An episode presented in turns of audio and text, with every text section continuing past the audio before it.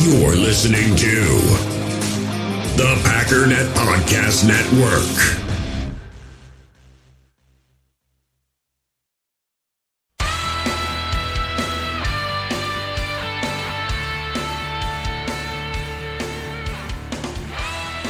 Ladies and gentlemen, welcome once again to the Packernet Podcast. I am your host and resident panelist, as always, Ryan Schlip. Check us out online, packernet.com. Find me on Twitter, pack underscore dada. So I want to continue on today with the lesser talked about need for the Green Bay Packers, and that is offensive guard. Um, I, I think it's a it's a bigger issue than we're talking about for a couple reasons. First of all, because um, we don't see round one as an option, although it definitely is.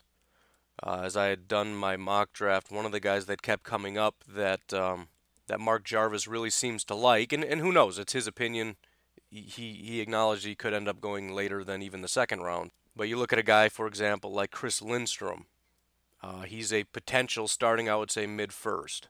But uh, beyond that, another reason people don't seem to really want to talk about it is it, it seems like something that you can satisfy later, kind of like running back. In other words, we have needs, and some of them we're not going to get in the fourth, fifth, sixth round, or we don't want to address it there. We don't want another fifth round wide receiver. So if we want a wide receiver, it's got to be free agency, or it's got to be early first, second, third round. If we want a, a pass rusher, it's got to be free agency, or basically first round, because once you get a second round guy, or yeah, second round guy, it's kind of like, eh I don't know. I don't know how much you can really expect anymore because talent drops off pretty quick. Same with tackle. If if we did want to get a tackle, you're you know once you get into that third round, it's kind of iffy. Obviously, we've hit on that before in the past with Ted Thompson getting guys like David Bakhtiari, but you can't rely on that. But either way, I, I think it's a big need. I think Packer fans acknowledge that it's a big need, but I don't even know if Packer fans really acknowledge how big it is. We we tend to look at it and say, well we have a really bad position where Byron Bell is our right guard. Well, I don't know. First of all, I don't think Byron Bell should be the right guard. I think we should acknowledge Justin McCray as the right guard. In that in that situation, it's not as bad as we make it out to be, but it is really bad. But it's even worse than that because we kind of forget about Lane Taylor, and everybody seems to think we're good outside of right guard. Justin McCray was graded out better than Lane Taylor. Alex Light graded out better than Lane Taylor. Lane Taylor had one year that could be called good, and that was 2015. He's never been a good guard for us. He was a backup that filled in and was a decent enough backup. He's one of those guys, sort of like a J.C. Tretter ish guy, where it's like, I'm really glad we have him as depth because he can come in for a few snaps or a game if needed. But he, I don't think he ever really should have been a full time starter. He's just not very good. So we don't have any guards. And again, McCray has grown and gotten better to the point from where I, I said before he was horrible to he's he's at least serviceable. But that's all Lane Taylor is. So McCray and Taylor, in my mind, are you know 1A and 1B in terms of problems with our offensive line. Problem number number two would be right tackle. So we, we need to we need to hammer guard, and I don't know if simply taking a guard in the fourth round is going to be sufficient. Like, well, you know, He's not elite, but he hopefully is good enough to take over for Byron Bell. Eh, I don't know, man. So, anyways, let's look at free agency because we've got a few options. Obviously, not just uh, free agency, but players that could also be cut. We all have smartphones, and we all know they're pretty amazing, but they also can be amazingly distracting, especially when we're around other people. So, US Cellular wants us to reset our relationship with our phones by putting down our phones for five. That's right, a company that sells phones wants us to put down our phones. And to see what we find, learn more at uscellular.com forward slash built for us. So, first of all, just to kind of highlight um, the Packers roster, I, I've already said I don't trust Justin McCray. There is a possibility. I mean, if you look at it, his, his year one was terrible. Year two, he became Lane Taylor. It's possible year three, we've got something. Lane Taylor is is just he's capped out. We know he's not any good. Byron Bell we know is not any good. He's been in this game a long time and he's just getting worse. Lucas Patrick is also going into his third year, but his first two years have been so terrible. There's really no reason to believe we're going to get anything out of them. Uh, Adam Pankey, I'm very skeptical, but essentially we have we have one year to go off of and one really one snap. Um, and considering how poor things were, I I just I don't know that I've really ever seen anything from. I think there were a lot of people who really liked him for a while, and I didn't get why. I just remember seeing him as this gigantic lumbering ogre looking guy and everybody's like, "Oh, he's super like limber and everything." It's like, "All right. Whatever." Alex Light, we also have a limited sample size. Uh, he was a 2018 guy. So another guy that is an option, but we're talking about an undrafted free agent. So that I'm just looking at guys on the roster that I don't want to completely forget about because it's not as though we know everything definitively. It's possible Alex Light could be something, but it's really, really unlikely. We also did add Nico Siragusa. Nico is a fourth round draft pick, which, by the way, how awesome is it that the Baltimore Ravens drafted? I was hoping so badly that the Ravens would draft this guy just because they I wanted them to draft another Siragusa. But there is something potentially here. I'm, I'm a little hesitant just because he's a fourth round draft pick in 2017 and ended up on the practice squad, which you have to know. Granted, they didn't cut him, so that's good. But you, you kind of got to know that you want to protect your guys. And a fourth round draft pick at guard should be somebody that you'd really want to protect. So you should put him on your active roster. But they didn't. They put him on the practice squad. Anyways, we have him to possibly work with. That's what we have on the roster, and I would say outside of Nico Siragusa, very, very, very long shot. You know, undrafted free agent types, and um, and then McCray, who I've I've basically made a career out of these two years I've been doing a podcast of saying I don't like McCray, but uh, again, you know how I operate. Usually, it's just a matter of if I don't like somebody, it's not even so much that I don't like them; it's the fact that people like him too much, so when I come down really hard, eh, with the exception of Brett Hundley, nobody liked Brett Hundley. I don't think I came down harder on anybody other than Brett Hundley the year that he played pretty much the whole year. But in general, I actually got scolded for saying that. Uh, just imagine there was a world in which saying McCray wasn't good and I actually had converts and people come to me saying, you know what, I'm a believer now. Maybe McCray isn't good. That was actually a world that we lived in at one point where I had to explain to people that McCray wasn't very good. Now I have to go on the other side of it and be like, well, let's just wait. From year one to year two, he did improve. Let's see if there is another step for him to go or if he's kind of capped out. It's worth at least asking that question, I suppose. But, anyways, in general, we've got to uh, we, we've got to start exploring this because as of right now, we don't have a starting guard. We, in my mind, have two backups playing guard uh, as starters, which um, necessarily means we don't really have any any actual backups right now. In a perfect world, we find two starting guards, and then we have McCray and Taylor as our backups. That would just be wonderful. All right, let's take a look first at uh, some guys that are currently under contract that may be released, depending on whether a team decides they want to pay the man or not. And the first two guys I want to start with are uh, a couple of guys that are ex Packers TJ Lang and Josh Sitton. Now, Josh Sitton is going to largely depend on his desire to come back. Um, there were some issues with Josh Sitton. I don't exactly know what they were. I just know, according to the team, because there's obviously two sides to every story, he wasn't super happy with the Packers. He was kind of talking under his breath about maybe McCarthy. I'm not sure. And they said, enough is enough. We're not going to have that. Now, it's interesting because in general, the Packers are staying away from that. They're saying we're not dealing with that kind of stuff. But number one, I think Josh Sitton was a team guy. In other words, of the guys that were on the team when Josh Sitton was here, I don't think anybody had a problem with Josh Sitton. I think Josh Sitton primarily had a problem with the team, and maybe in particular, he had a pro- it, it, depends what his problem was.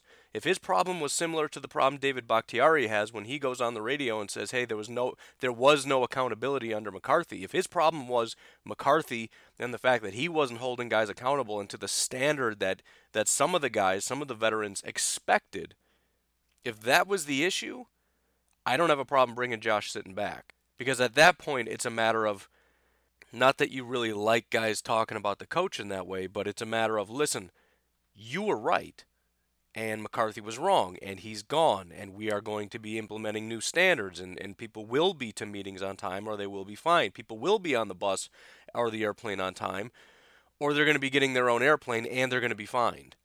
Right? whatever it is, we're, we're going to hold guys accountable. So, anyways, I, I just want to lay that out there. I'm going to set that to the side. You make your own determination on whether he's an option. But these are two guys that have been uh, kind of marked as potential guys that could be cut or traded.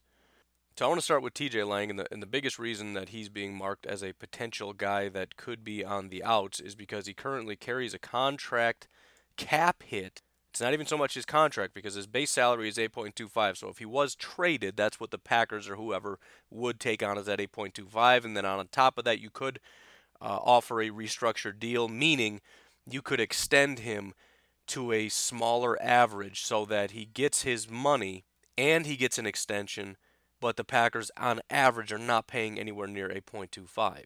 The other thing to note is that he is due a roster bonus of $500,000 on March 16th. So if he was to be dealt, it would pri- uh, ideally for the team be before March 16th. This is kind of when a lot of people are saying you want to offload because you're not going to pay a half a million dollars to a guy that you have no intention of keeping.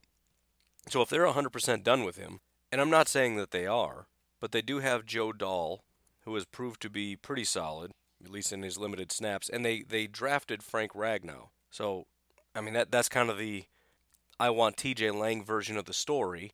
The real story would be Frank Ragnow is not very good. They're hoping he can become good. The other guard that they have that's a starter is TJ Lang, and he is good. Not elite, but he's good. He's a good guard. He's not what he was, so there's sort of a buyer beware situation here. But that would be more than enough reason, for example, for the Detroit Lions to say, I don't want to pay this man 11 million because again, it is 11 million dollar cap hit.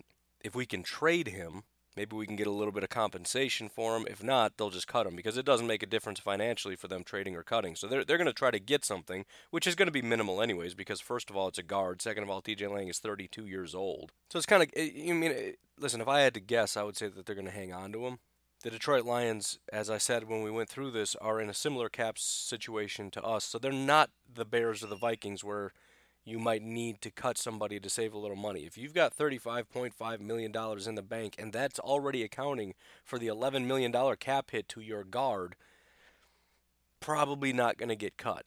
With that said, however, if for whatever reason they decided to trade him or cut him, and we were to look at, and I tried to find a comp, and hilariously, the best comp I could find as far as a contract is concerned was Josh Sitton.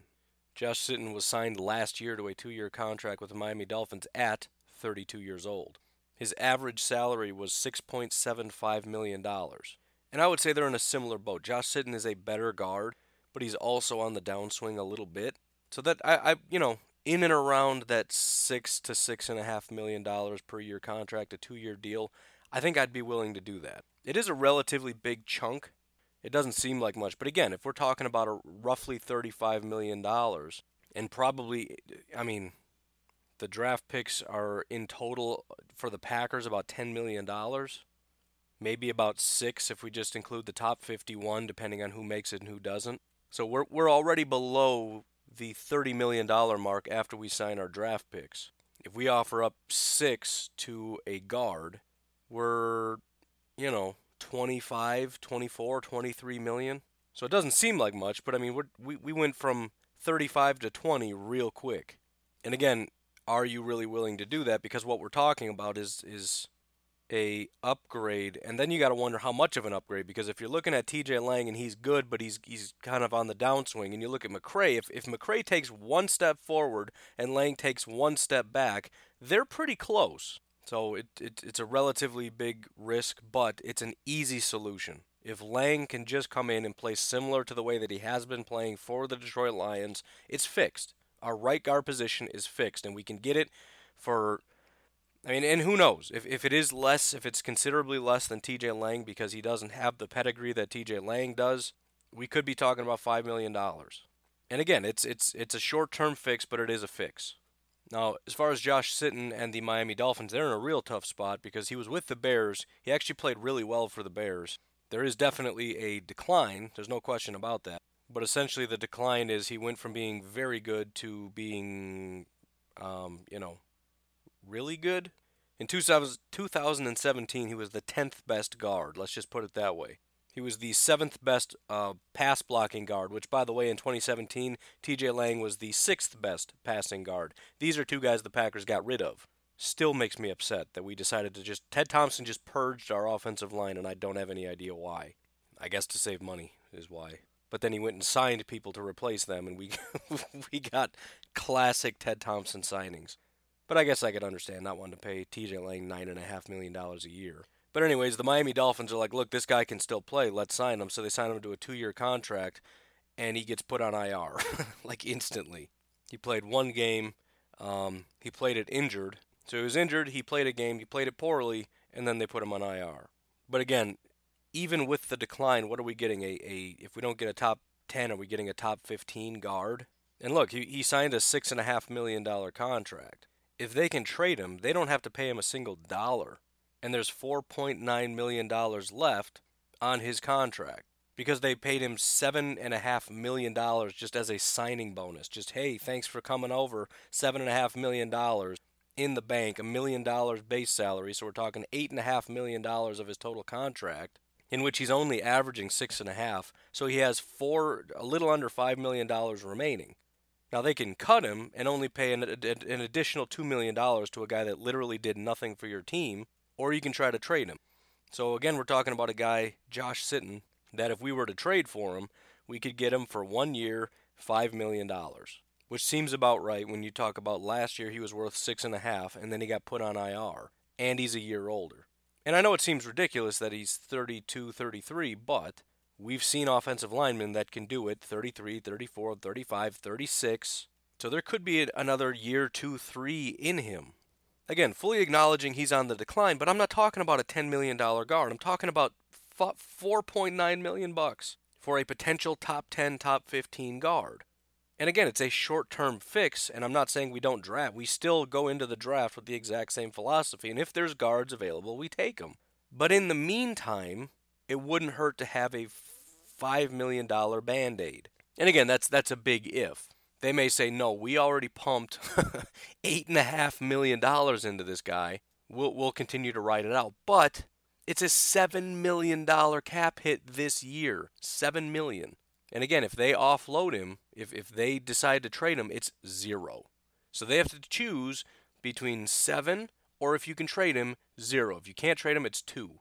That's still a $5 million cap savings to not have Josh Sitton on your team. Now, the biggest problem here, though, is that they don't have a single guard that's worth anything.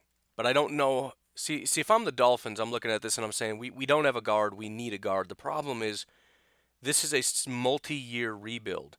Signing Sitton for this one year, I guess, is going to help you for a year, but you're still going to have an off, awful offensive line. You don't have a center. You don't have a right guard. So even if we're going to build through the draft, what what are we doing this year? What is the benefit this year? What are we paying seven million dollars to Josh Sitton for? Why don't we cut him or trade him and use that money on somebody that's a little younger that can help us three, four years down the road. Maybe next year when we get a quarterback, or possibly this year, but supposedly not. Maybe it'll help us down the road. That's a lot of money, man. Seven million. He's not even worth seven. That's that's the biggest problem. He's not worth the money you're going to pay him. Six and a half million is, is what you offered him. It was the best anybody was willing to offer him, which means you probably overpaid for him as it is. You backloaded the contract, so now you have a, a serious cap hit. Now, in terms of cash, you've already given that up front. That's gone. You burned it up. But as far as your cap hit, it's all backloaded.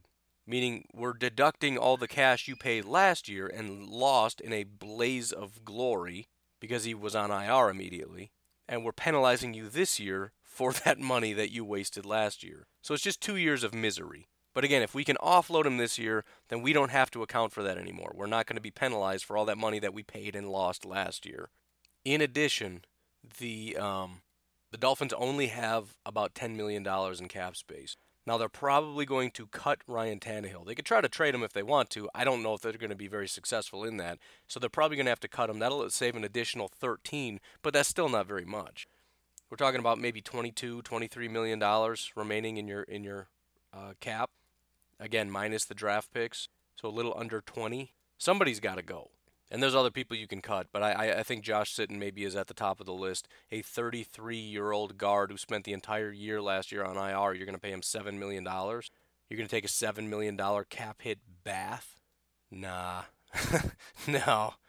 He, he's it's a rebuild and he's not a part of the future. That's all there is to it. And yes, I would consider paying him under $5 million for a year. But again, that goes back to the question of is this an, is is this a all in year? Is this a year we're going for? Because it, it's not going to hurt us. Uh, one year contracts are so team friendly and awesome. It, it almost makes it to the point where it's like, why don't you go in every year? If you got guys that'll take one year contracts, it seems easy. Obviously, you got to pick which contracts you want to disperse, but $4.9 million for Sitton, and then you don't have to worry about it next year. All that money you're going to get back because it's just a one year deal. In other words, do the trade. You don't even have to negotiate with Sitton a contract. You just take his current contract, say you're playing here under that contract for this year. We're going to give you that money. You're going to play for us, and then next year you can go make your money somewhere else. It's a one year all in rental. And again, he was in 2017, the last time he was healthy, 10th best guard, 7th best pass blocking guard in the NFL. Lane Taylor, who was uh, Sitton's replacement, was the 28th best pass blocking guard. He was the 37th best guard overall. So again, even if there's a decline, we're currently paying in 2019, we're going to pay Lane Taylor 5.4 million. 5.4 million for Lane Taylor. So I don't mean to keep beating this horse here, but uh, for the millionth time, yes to a 4.9 million dollar deal for Josh Sitton for one year. It, it, it depends on the medical too. I don't. Maybe he's still not healthy. I have no idea. I, maybe he's got lingering issues. That all depends. But we're assuming he's going to come back and perform. He's going to continue to decline, but we're still talking about a top 15, top 20, and probably potentially top 10, top 15 pass blocking guard in the NFL, playing left guard next to David Bakhtiari, next to Corey Linsley, which, by the way, Corey Linsley was thriving when he had Sitton and when he had uh, TJ Lang. And again, the chemistry between Sitton and Rodgers, the chemistry between Bakhtiari and, and, and all the guys that are next to him, it's already there. The decline that happened when he left the Packers and went to the Bears largely could be attributed to the fact that it's a new team. There, there's going to be some natural decline in his ability, but it doesn't all have to be that. He's a naturally gifted guard. Anyways, I'm done with that. Moving on. Uh, another name is Mike Remmers. Is going to be a no for me, dog. He is a garbage Vikings guard, and uh, if they decide to offload him, that's his own problem, not ours. Another option is going to be Ronald Leary, left guard for the Denver Broncos.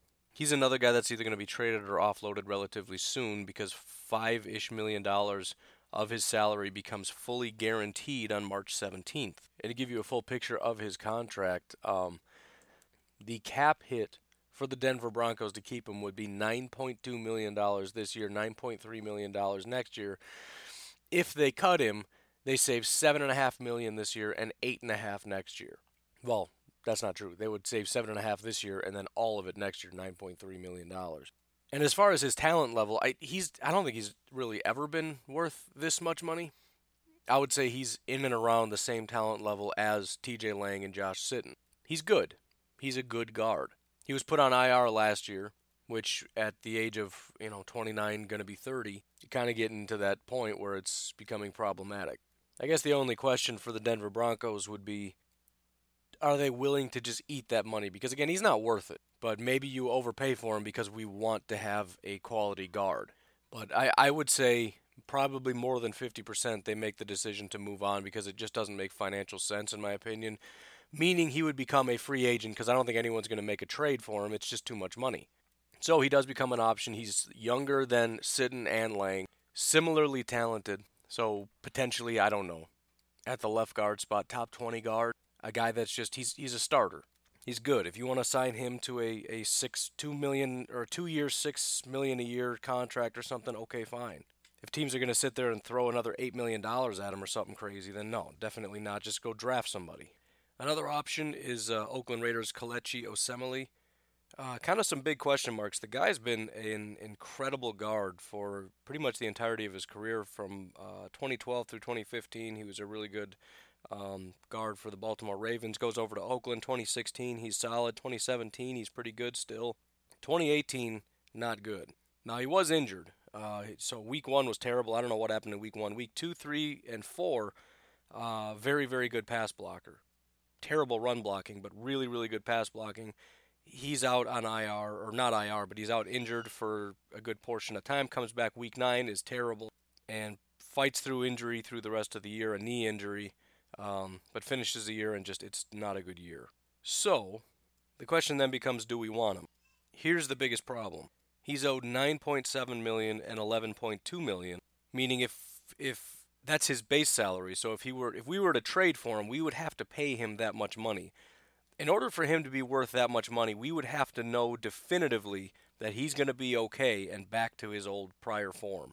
Because I'm I'm not opposed to a guy that's going to play for 2 years at a top level. We're talking top 10. You give me top 10 guard, I'll give you 10 million over 2 years without blinking. But I have to know for sure. Now it's entirely possible that they could cut him because they save all that money, but I, I just don't think they're going to do that. They've got $71 million in cap space. If they believe he can return to his old self, why in the world would you ever do this? Well, I guess look at who their head coach is. Not afraid to trade anybody, but if they feel like maybe he's on the decline, he's getting old, we want to get our own guy, blah, blah, blah, whatever, Osemele is the second highest paid guy on the team. So it kind of does make some sense. But again, with $71 million in cap space, I'm, I'm, I don't care. Give them a year to figure it out. Either way, though, it's an option. If they would rather have the money than Osemele, if they feel like he can't hack it, they might cut him. In which case, he becomes an option, and I think a very real option. Again, 29 years old. Um, we're talking one of the better guards in the NFL in 2017. Has been since forever. Very, very good guard. Had a bad year last year, but had a bum knee. So similar to Josh Sitton, it becomes a, a medical issue to where I need to know that he can play like he had in the past. And if he can, then yeah, absolutely. Another option would be Andrus Peat with the uh, New Orleans Saints. I'm very, very skeptical about him. I don't think he's ever been all that great. He's been mediocre to okay. And this past year, he was absolutely horrible. Now, the benefit is he's only 25 years old, so if you do like him, 2015 first round draft pick, if you feel like there's something to work with, and if you can explain away this horrible season, injury, whatever, and you want to see what you can do, fine. But I think a team that wants to take a flyer on him is going to offer him money conducive to a 25 year old first round draft pick. Personally, I'm out on it, but you can go ahead and do your own fact finding uh, mission if you'd like to see if maybe he's a good option for you. So I want to flip over now to um, free agents, in other words, guys who are currently free agents, they do not have a team. In the hobby, it's not easy being a fan of ripping packs or repacks. We get all hyped up thinking we're going to get some high value Jordan Love card, but with zero transparency on available cards and hit rates, it's all just a shot in the dark. Until now, introducing slab packs from arenaclub.com, the only repack that provides real value, a complete view on all possible cards, and clear hit rates for each one. Now, when I buy slab packs on Arena Club, it finally feels like I know what I'm getting. And honestly, the best thing for me and my son is the fact that we're kind of novices into this. When I walk into a card shop with my son and a card says it costs $40, kind of just taking his word for it that that's a good value. So I appreciate the transparency on grading, as well as just getting excited about seeing what you could potentially get. Right now, you can get 10% off your first purchase by going to arenaclub.com slash packdaddy. Wow, that's crazy offer. 10% off a $400 slab pack. That's 40 bucks right there. Anyways, that's arenaclub.com slash packdaddy for 10% off your first purchase. Hey, it's Kaley Cuoco for Priceline. Ready to go to your happy place for a happy price? Well, why didn't you say so? Just download the Priceline app right now and save up to 60% on hotels. So, whether it's Cousin Kevin's Kazoo concert in Kansas City, go Kevin, or Becky's Bachelorette Bash in Bermuda, you never have to miss a trip ever again. So, download the Priceline app today. Your savings are waiting. Go to your happy place for a happy price. Go to your happy price, Priceline. So the first guy on the list, the first is Mr. Quinton Spain. Now Quinton Spain is not very good. Let's just get that out there right now. 2015 free agent, um, decent pass blocker, but I would say he's right lockstep with a guy like Lane Taylor. In and around that same level of talent, uh, he actually graded out lower than Lane Taylor did uh, for 2018 and 2017, but he, he's kind of in that line. Good enough pass blocker, not good run blocker, not super great guard overall. The only reason I really want to bring him up, though, is that he formerly played with the Tennessee Titans. So, whatever it is the Packers are planning to do with changing up some scheme, this, that, or the other thing, even though you got to remember Quinton Spain played for the Titans, but Matt LaFleur was only with the Titans for one year.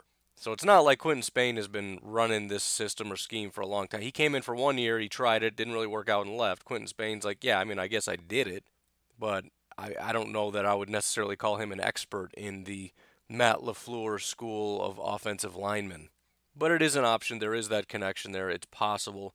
that would that in my mind is a perfect Ted Thompson pickup. It's a guy that kind of makes sense for one sort of reason, but he's not good. He's not really even better than the guys we have, maybe a little bit better, but probably not so much. And uh, we had to use real money to acquire him, which is less money to be used on people that could actually really help this team kind of a lot. So I'm out on Quinton Spain, but just so that you know that that is a thing, uh, former Tennessee Titans offensive guard. Someone that I'm a little bit more interested in is Mr. Ramon Foster. I wouldn't necessarily put him in elite kind of category. Um, in terms of what I talked about yesterday with consistency, it's it's usually there's a lot of consistency with with offensive linemen. You just kind of are what you are. A good pass blocker is going to be pretty good throughout the year. Um, and then, you know, if you're not good at run blocking, you're not going to be very good at that throughout the year. There's a good amount of inconsistency with Ramon Foster. He is a very, very good pass blocker, but you do get inconsistency. So, for example, week one against Cleveland, he was awesome. Week two against Kansas City, not very good. Good, very good, borderline elite, average. Very good, very good, good, good, good. Very good, very good, very, very good, good, average. So I know that's that's a lot of good, but I'm just saying with guards, typically it's going to be like good, good, good, good, good, good, good, average, good, good, good, good, good, good, good, very good, good, good, good, good, good, good. So it's weird to see somebody who's really good at something just not show up for a for a day. And then as a run blocker, he's just not very good, which is surprising for a Pittsburgh Steelers blocker. Um, overall, in 2018, Ramon Foster was the 23rd highest graded offensive guard, so we are getting a starter. Justin McCray was 30th, and as I said, he was our highest graded guard. As a pass blocker, however, which is the most important thing, he was the ninth highest graded pass blocker in 2018. So he's top 10. Looking at his contract, he had gotten a three year contract worth about 3.2 million a year. My voice is officially gone. so it's, kind of hard to gauge exactly um, his value, but similar to the ex Packers, if you said, "Hey, do you want to sign Ramon Foster for three million bucks to a one or two year contract?" Um, that I mean, it's it's really not even a question because I know it one year, three million dollars. It's not a question because it's an automatic upgrade for three million dollars at a pretty critical position at a position in which we don't have any starting talent. Worst case scenario, we spent $3 million on a guy that's just not good anymore, and he's as good as the guys we have. Best case scenario, Ramon Foster is our left guard, Justin McCray takes a step and is our right guard, and we have two pretty decent guards. And that doesn't even include how many guards we might end up drafting. I don't know how $3 million for a guy like this is, is questionable. Now, he's not a very good run blocker, but whatever. We don't have good run blockers. You want to get a guy that's a good run and pass blocker year one. have you seen the guys that have been getting drafted lately? I know Quenton Nelson. Yes, I, if you get a guy that is a generational talent and take him in the top five or whatever, yeah, pretty good. Uh, Will Hernandez in the second round. There were no first round guys outside of Nelson, but Will Hernandez for, for the Giants, not very good. James Daniels for the Bears, not very good. Remember Forrest Lamp and how great he was supposed to be? He's not good. He was a potential first round guy. Best number one guy in the draft in 2017. Not good. Dan Feeney was supposed to also be pretty good. He's not good. I mean, Nico Siragusa was the sixth guard taken in 2017. He didn't even stay. He couldn't even make the active roster. Or how about Frank Ragnow and Billy Price? Billy Price was supposed to be a first round guy, and he was. Frank Ragnow was also a first round guy. We had two first round guys taken in 2018. Neither of them were any good. James Daniels, not good, as I said. Mason Cole, not very good. Ethan Pocic, Pat Elflein, those are the top two guys in 2017. Neither of them are any good. Pat Elflein is garbage for the Minnesota Vikings. Ethan Pocic is trash for the Seattle Seahawks. So I'm just saying, if we're talking three million bucks for a maybe that's been proven, but maybe he takes a step back and isn't top ten anymore, I'm probably just going to go ahead and take take a shot at it because the hit rate um, for first and second round guys that aren't top 10 is pretty much zero in the last three years. So, anyways, that's Ramon Foster. Next on the list is Mr. Roger Saffold, left guard for the Rams previously. He's actually somewhat of a different uh, kind of guy when you look at his skill set. He is also 30 years old, coming off a pretty big contract, but that's, you know, that's kind of how it goes. He, he's following that perfect path. You get drafted, which is step one. You get paid. Then you get your big contract, which he got. It was a five-year, thirty million dollar deal, six million bucks a year. He made it all the way through that. Now he needs his one more. Just give me that one more contract, and then I'll retire, kind of deal. But Saffold is a little bit different because although he's not the greatest pass blocker in the world, he's about as good of a run blocker as he is a pass blocker. And coming from the Rams, you figure it's pretty similar kind of stylistically when you look at how the Rams run the ball and how LaFleur may possibly want to do that. And, and to be honest, starting in 2017 is when he really kind of took off as a run blocker. He was always decent, but he, he was, you know, as his pass blocking has gotten slightly worse, his run blocking has gotten slightly better, where he's basically met in the middle in 2017 and 2018. The other thing that's a little different about him is he's very, very inconsistent. He only had three games in which his pass blocking was really bad. So for the most part, he's going to be, you know, a non-liability at the very least, with occasionally having some very, very good games. But again, you get that added bonus of he's a decent run blocker. So whereas you get some not super great run blocking games where he's basically just like every other guard in the NFL, you get a couple others where he's he's legit. So former second round guy Similar situation, it depends on the money, it depends on what you're looking for, but this could be a situation where you look at Saffold and you say that maybe he understands the the system a little bit better coming from the Sean McVay school because presumably we're going to be running something similar to what the Rams have. I don't know how similar, but still, it should be a relatively seamless transition would be my assumption. So I don't mind this. I, I really don't, especially if we're going to try to jumpstart our, our run game a little bit. I don't want to get a guy that's that's a good run blocker and a liability as a pass blocker. But again, Saffold isn't a liability as a pass blocker. He's he's better than um, McCray and and Lane Taylor. Not massively better, but he is better. And to give you an idea, so so picture this. He's a top 50 pass blocker, which isn't super flattering. He's, you know, 40th best or whatever, which whatever. He is the fifth best run blocking guard in the NFL. At least in 2018, he was. 2017, he was the ninth best. So I mean, he's a top 10 run blocker in the NFL as a as a as a guard. So I, again, I don't mind it. You're you're it depends on the money, but you're getting an upgrade. I mean, over Lane Taylor also. Not not just he's not a liability like like uh, Byron Bell. I'm not talking about a non-liability. I'm talking about a guy that is an upgrade over everyone we have, including Lane Taylor. Beyond that, we're getting a top 10 guard. And the other good thing is, similar to safety, there's a lot of these guys out there. I mean, whether it's, uh, you know, Lang, Sitton, Saffold, Osemele, whatever, depending on how many of these guys actually get cut by their teams, there, there's a lot of them. So it's not one of those situations where somebody is super elite and the price is just going to go up and up and up because everybody wants them. No, it's it's a bunch of over the hill guys who got a couple years left in them. You subtract out the teams, first of all, that are cutting them. You subtract out the teams that don't have the cap space. You subtract out the teams that don't have a need at guard. It, it's similar to safety. I'm going to say if we don't even even take a look at this, I'm going to be disappointed because you can you can take on Saffold and draft somebody even early. I don't care if you want to take a guy early second round I, in no way am I saying, well, we can't take a guy early because we just got Saffold for two years. Who cares? I don't have a problem with depth. I don't have a problem with, with people learning. I don't have a problem with them trying to win out the job. I mean, what, what's wrong with bringing a young guy in here who gets drafted in the second round and instead of saying, hey, you inherited this job, telling them, oh, sorry, you got Roger Saffold. You want to play here, you want to earn some money, you better beat him. And as a young guy, you should be able to do that. To be completely honest, you're a second round draft pick, you're 22 years old Yes, I absolutely expect you to beat a 32 year old offensive guard. And if you can't, good. Sit. Sit and learn.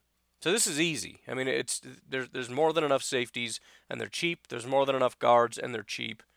I, I don't see this as a problem.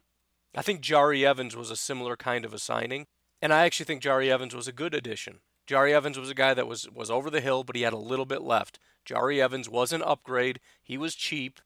And then when we lost Jahri Evans, we regressed. But I think we could actually even do better than Jahri Evans, and I don't think we have to pay a lot for it. But that's the kind of stuff that I like. I kind of a radical thought. The stuff that I like is when we pay money for guys that can upgrade the position, as opposed to guys that are about as good as the guys that we already have. But you know, I don't know.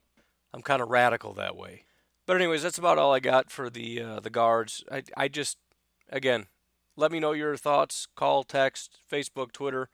But um, it's it seems easy enough to me. If, if we're talking five million or less, and obviously you've you've got better resources than I have talking about the Green Bay Packers here um, to evaluate their locker room presence. Which I mean, if we're talking about T.J. Lang, it should not be a problem. If we're talking about uh, Ramon Foster, from what I understand, that offensive line for the Pittsburgh Steelers, not a problem whatsoever. And the kind of stuff they've had to put up with over there in Pittsburgh, that's a good group over there.